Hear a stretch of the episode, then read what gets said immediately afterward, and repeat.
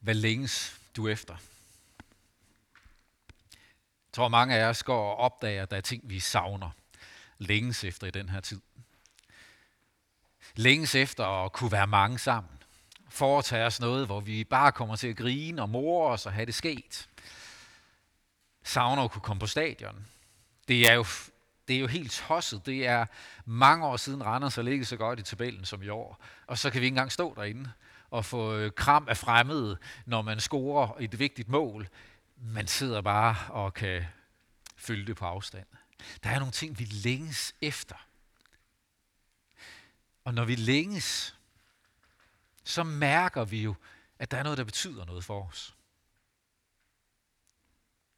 Når vi længes efter fællesskab, efter nærhed, kontakt, længes efter aktiviteter, vi plejede at tage del i, længes efter at kunne gøre ting, der er noget drive i det. Vi længes på et dybere plan. Hvad længes du efter? Måske længes du tilbage til noget, der var. Eller du længes efter noget, som, som du bare håber på må komme, at du må finde, at du må opleve. Vi længes. Og der er ikke noget galt med at længes. Længsler har en fantastisk motivation i sig. Har energi i sig. Det er længsler, der jo kan gøre, at vi, at vi holder ud, når vi kæmper for noget. At vi ikke opgiver håbet, at vi ikke, at vi ikke bare lader stå til. Det, det er jo en længsel, der er motivation i det. Men det er også sådan, at fristelser knytter til ved vores længsel. Det, der frister os, det er det, vi har lyst til, har en længsel efter. Det er sjældent, at vi længes efter en humpel mukken brød. Men det lækre bagværk kalder vi nogle gange for en fristelse. For der er noget der, vi har lyst til. Det, vi længes. Fristelse er en lyst til at tilfredsstille en længsel, selvom vi derved går på kompromis med noget, som er større og noget, som er vigtigere for os. Fristelse er lysten til at tilfredsstille en længsel, selvom jeg derved går på kompromis med noget større. Det er at spise kagen og svælge i den, selvom jeg går på kompromis med min lyst til at tabe mig. Mere alvorligt. Det er at snyde for at få et hurtigt resultat, selvom jeg derfor giver køb på min troværdighed og kan spolere det hele, hvis eller når det kommer for en dag.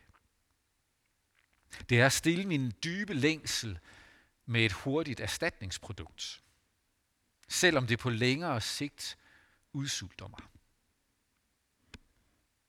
Det er fristelsen til at vælge affæren, eller netsurfet, eller flugten, frem for troskaben. Det er fristelsen til at benytte et rusmiddel til at dulme min smerte, min, mit savn, min uro, frem for at finde hjælp og få hjælp. Det er at vælge bagtagelsen af andre for selv at stille mig i et godt lys og blive populær. Tal dårligt. Det er længsler, som er kommet på afveje. I dag hører vi om Jesus, der fristes. Fristes til at stille en dyb, regulær, sand længsel. Men han ved, at der er mere på spil. Lad os høre beretningen om Jesu fristelse, og det er Matteus evangeliet, kapitel 4. Så blev Jesus af ånden ført ud i ørkenen for at fristes af djævlen. Og da han havde fastet i 40 dage og 40 nætter, led han til sidst sult. Og fristeren kom og sagde til ham, Hvis du er Guds søn, så sig, at stenen her skal blive til brød. Men han svarede, der står skrevet, mennesket skal ikke leve af brød alene, men af hvert ord, der udgår af Guds mund. Da tog djævlen ham med til den hellige by, stillede ham på templets tinde og sagde til ham, hvis du er Guds søn, så styrt dig ned, for der står skrevet, han vil give sine engle befaling, og de skal bære dig på hænder, så du ikke støder din fod på nogen sten. Jesus sagde til ham, der står også skrevet, du må ikke udæske Herren din Gud. Igen tog djævlen ham med sig. Denne gang til et meget højt bjerg og viste ham alle verdens riger og deres herlighed. Og sagde til ham, alt dette vil jeg give dig, hvis du vil kaste dig ned og tilbede mig. Da svarede Jesus ham, vi bort, satan, for der står skrevet, du skal tilbede Herren din Gud og tjene ham alene. Der forlod djævlen ham, og se, der kom engle og sørgede for ham. Amen. Gud Helligånd, hjælp os til nu at høre, hvad den her beretning fra en fjern tid, langt for os, har betydning for os her og nu. Og hjælp os at tage det til os. Amen.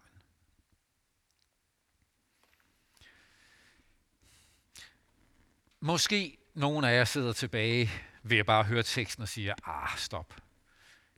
Djævlen. E, en, en eller anden ond skikkelse, der møder op som fristeren og lokker. Er det ikke sådan en gang middelalderlig overtro? Det er vi da for længst blevet færdige med, den slags. Men hvorfor egentlig? For nogle år siden besøgte jeg Holocaustmuseet i Jerusalem, Yad Valev. Noget af det, der gjorde et enormt indtryk på mig, var et stort rum, hvor gulvet var med af glas, og under glasset, der lå der bare sko. Over det hele. Utallige par sko, som var fundet i korsetlejre.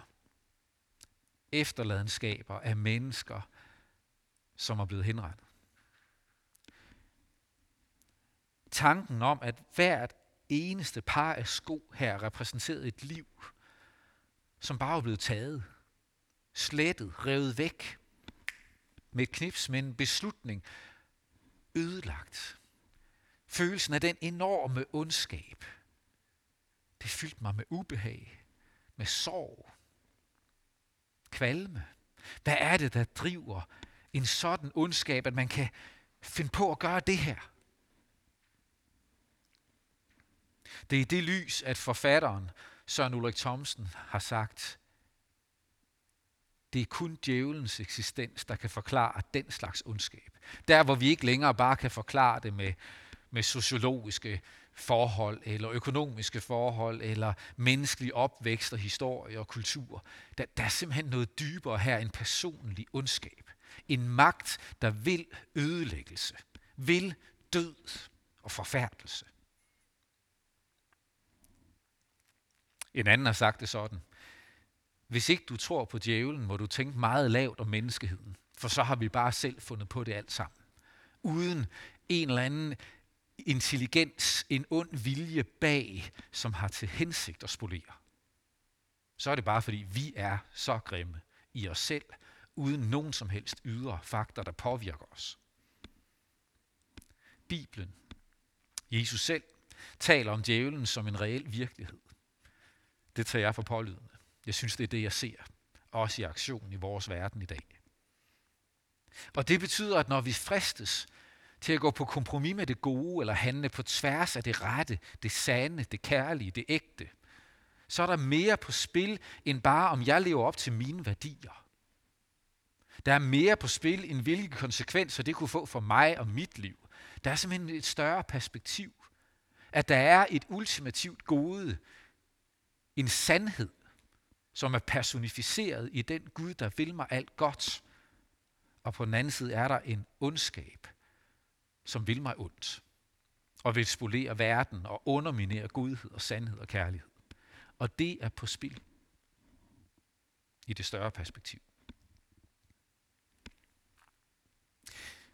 Jesus står for tre fristelser. For det første bliver han mødt der, hvor han er allersvagest i situationen. Han er virkelig sulten. Længslen efter mad og drikke er reel, er sand, er menneskelig. Den, den er der intet som helst galt i eller kritisabelt over. Og hvis du er Guds søn, Jesus, så kan du jo bare skabe det. Du kan jo bare skabe de her sten om til brød og mæt din sult. Hvad skulle det kunne skade? Han bliver fristet, hvor han er allersvagest. Den anden fristelse rammer ham, hvor han er stærkest, nemlig i sin, sin bibelkundskab og sin tillid til Gud. Jesus, du stoler jo på Gud. Du ved, at Guds plan er, at du skal være folkets frelser, at de skal stole på dig. Han har også lovet, at han ikke vil lade sine udsendinge komme til skade, så spring ud her, midt i tempelområdet. Spring ud og lad Guds engle gribe dig, så får de øje på dig. Så får folket øje på, at du er noget helt særligt, og så er det dig, de stoler på. Er det ikke det, der er planen? Stol bare på Gud.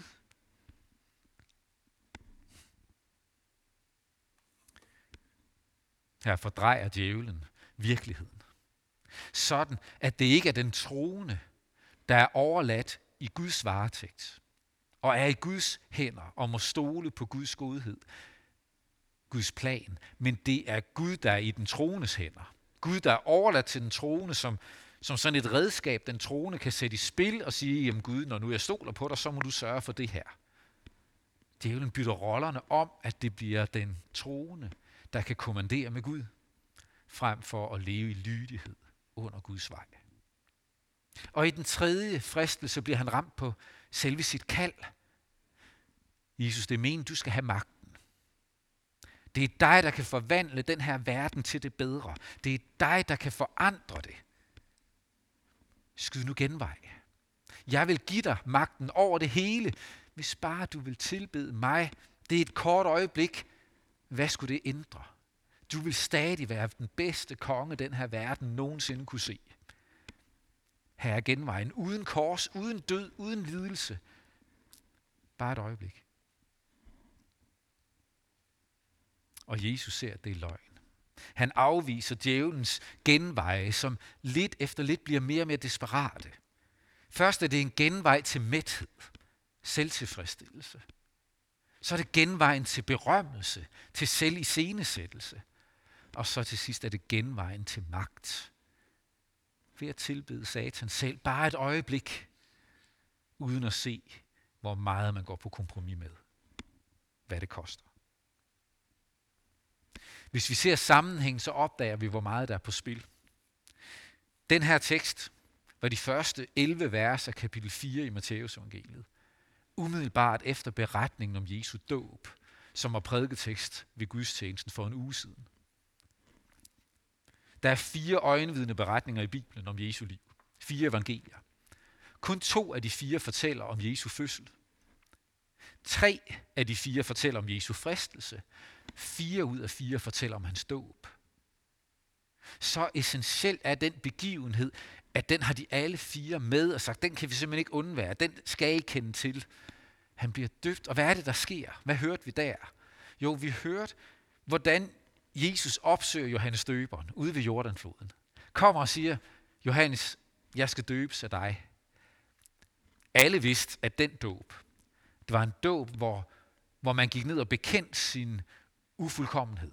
Bekendte sin syndighed. Bekendte, at man havde brug for Guds tilgivelse og en ny begyndelse. Og Johannes døberen kigger på Jesus og siger, Jesus, det her burde være omvendt. Det, det er mig, der trænger til at blive døbt af dig, og ikke omvendt. Lad os lige bytte plads, fordi det er dig, der er den rene, ikke mig. Men Jesus holder fast og siger, jo Johannes, sådan skal vi gøre. Det er sådan, vi opfylder al retfærdighed. Det er sådan, vi lader retfærdigheden komme til. Nemlig ved, at jeg tager din plads, så du kan få min. Jeg tager din urenhed, så du kan få min hellighed. Jeg tager jeres syndighed, så I kan få min renhed. Han bytter plads med os i dåben. Og ved fristelsen vil Satan have ham til at opgive den plads igen og sige, lad nu være at være en af de der svage mennesker, der har brug for at vente på Gud. Du kan bare tage dig til rette. Skab dit eget brød. Stil din egen længsel. I stedet for som et andet menneske og vente på Guds indgreb. Du kan tage dig selv til rette. Du har guddommelig magt. Bare gør det. Men Jesus siger, nej, jeg skal leve som et fuldkomment, helt menneske, der er overgivet til Gud, og hvis længsler, sin, hvis dybeste længsler bliver stillet, når Gud siger, det er tid. Jesus netter, nægter at opgive pladsbyttet med os. Det er det, der er på spil i fristelsen. Han fristes til at gå væk fra de forhold, vi lever under, og bare leve som, ja, en guddommelig blandt os. Og han nægter, for han vil leve som et helt menneske. Det var dengang. Hvad har det så at sige os? Jo, det siger os for det første, det som jeg sagde lidt tidligere i gudstjenesten. Det understreger det, at modgang, trængsel, fristelse, længsel er ikke et udtryk for, at du har gjort noget galt. Det er ikke nødvendigvis en konsekvens af, at du har fejlet. Men det hører til det at være menneske, og det hører til det at følge Gud i den her verden. Se bare på Jesus. Det, det første ord i teksten til i dag var, så blev Jesus ført ud i ørkenen af ånden. Så lige bagefter. Markus evangeliet siger straks derefter. Det, det skete lige bagefter. Først Guds stemme fra himlen, du er min elskede søn. Og så satans stemme i ørkenen, der sagde, hvis du er det, så tag dig til rette, så gør du sådan her. Først vand, nærhed, lys, glæde, samvær. Så ørken, tørke, ensomhed, sult, længsel. Det er som den elskede, at han går ud i ørkenen, i ensomheden, i kampen, i fristelsen. Der, hvor der er åndelig vækst og modenhed, følger også åndelig kamp og fristelse. Der vokser modstanden. Hvis du lever med tro på Gud, så tror jeg, du har oplevet det her. Måske oplevet det helt konkret at sidde en søndag i kirken have en fornemmelse af, at Gud minder dig om noget ved sit ord og sin ånd. Så er der noget, der bliver tydeligt for dig. Der er en kamp, du skal kæmpe. Måske er der en fristelse, du har lavet dig lokke af, og nu kaldes du til at træde nye spor, vandre et nyt liv. Der er en samtale, du skal have taget. Der, der er noget, du skal handle på, og du sidder her, du er meget dedikeret. Du er klar over, det her sandt. Og inden du når at blive hverdag igen, så fordufter det. det. Det du glemmer, du ignorerer, det bliver skubbet til side, og inden ugen er omme, så ved du ikke, hvor det blev af. Der kom modstand. Der var noget, der hindrede det. For der er noget, som modsætter sig, at du vokser i åndelig modenhed. Der er en ond magt, der ikke vil, at du vokser.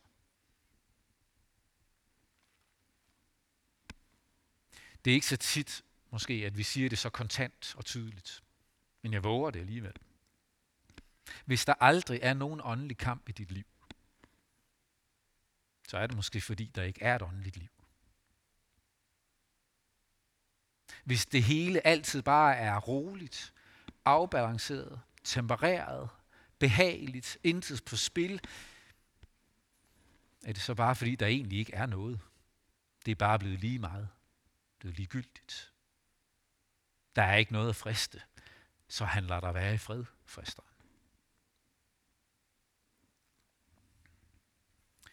Det er ikke rart at gå i modgang. Det er ikke rart at mærke længslen, trængslen, være fristet, føle sig fanget, skulle lede efter udveje, skulle kæmpe. Det er ikke rart, men nogle gange er fraværet måske faktisk værre. I hvert fald kan vi lære af beretningen i dag, at det at opleve modgang længsel, trængsel og fristelse, ikke i sig selv er udtryk for, at du er på afvej. Måske snarere tværtimod. Det andet, vi skal høre, det er, du er ikke alene, for Jesus har taget din plads. Du går aldrig alene gennem livets prøvelser, for Jesus byttede plads og tog del i det her liv helt og fuldt, for også nu ved sin ånd at være hos dig og hos mig. Det er gaven. Uanset hvad din længsel er, hvad din trængsel, dit fængsel, uanset hvad der lokker dig væk fra Guds vilje. Du går der ikke alene, for han tog din plads, så du må være Guds elskede, mens du kæmper, mens du længes, mens du tørster, mens du fristes. Du er ikke først Guds barn, når du har, har sejret. Jesus gik ikke ud i ørkenen for at sejre over djævlen, og så kunne han komme tilbage og blive døbt og få at vide, at han var Guds elskede søn. Nej, først den elskede, og så var han klædt på til at kæmpe. Du er Guds elskede i troen på Jesus, mens du kæmper. Ikke først, når du er bestået. Gud skal lov. Så har vi noget at stå imod med, når vi kæmper, når livet er svært, når vi fristes til at tage os selv til rette, til at vælge det kortsigtede, det selviske, fristes til at skyde genveje frem for at være trofast og troværdige. Apostlen Peter skriver det i sit andet brev. Alt, hvad der behøves til liv og Guds frygt, har hans guddommelige kraft skænket os. Helligånden har skænket os alt, hvad vi har brug for til liv og til Guds frygt. Vi har fået det. Vi har fået det med ordene, der lyder over Jesu liv og videre til os. Du er Guds elskede. Lev der. Alt er blevet givet i ham. Og så skriver han videre, sæt derfor al jeres iver ind på, at I til jeres tro føjer dyd, til dyds erkendelse, til erkendelse selvbeherskelse, til selvbeherskelsen udholdenhed, til udholdenheden Guds frygt, til Guds frygten brodersind og til brodersindet kærlighed. I har givet alt, så sæt jeres iver ind på det. Vær ikke ligeglad med, med dit liv. Vær ikke ligeglad med fristelser. Vær ikke ligeglad med lysten til at vælge det kortsigtede, nemme, selviske, men sæt iveren ind på at være tro. Og leve for det, som er sandt og godt og ægte. Kæmpe for det nærværende, det gode i relationerne. Sæt jeres iver ind på at være lydige. Leve med Guds frygt og med broderkærlighed. Vi har sådan brug for hinanden, også i den kamp. Det er en øvelse livet igennem. Men du går ikke alene for han byttede plads. Og han holdt fast, også da djævlen ville friste ham til at bytte tilbage igen og give slip. Amen.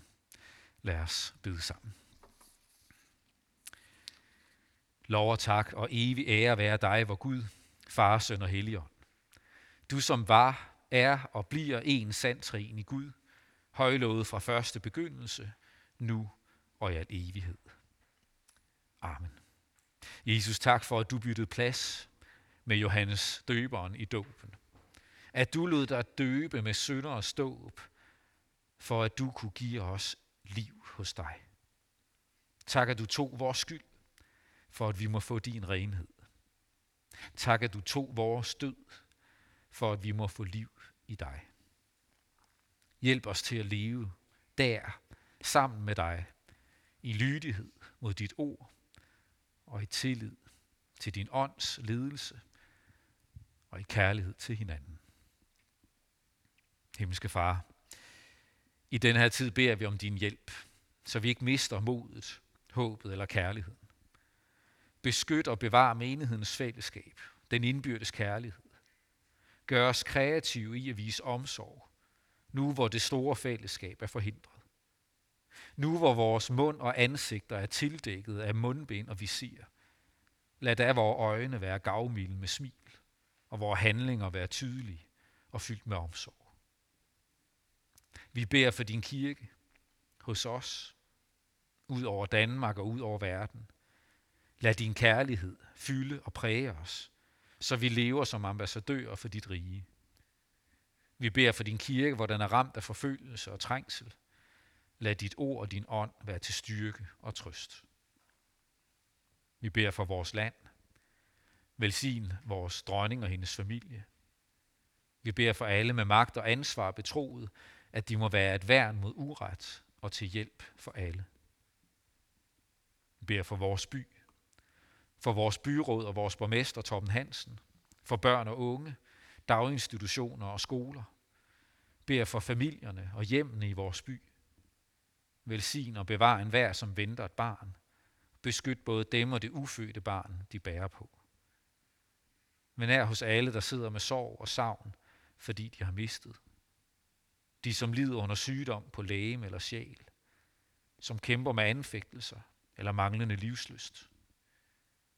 Kom til os, når vi kæmper med brudte relationer eller et slidt ægteskab.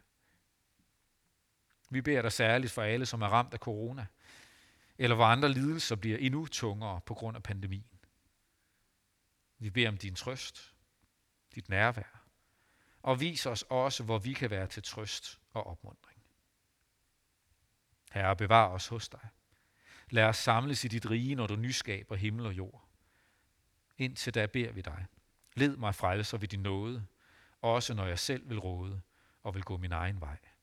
Sæt mig, hvor jeg bedst kan gavne, men lad mig aldrig savne vidshed, at jeg tjener dig.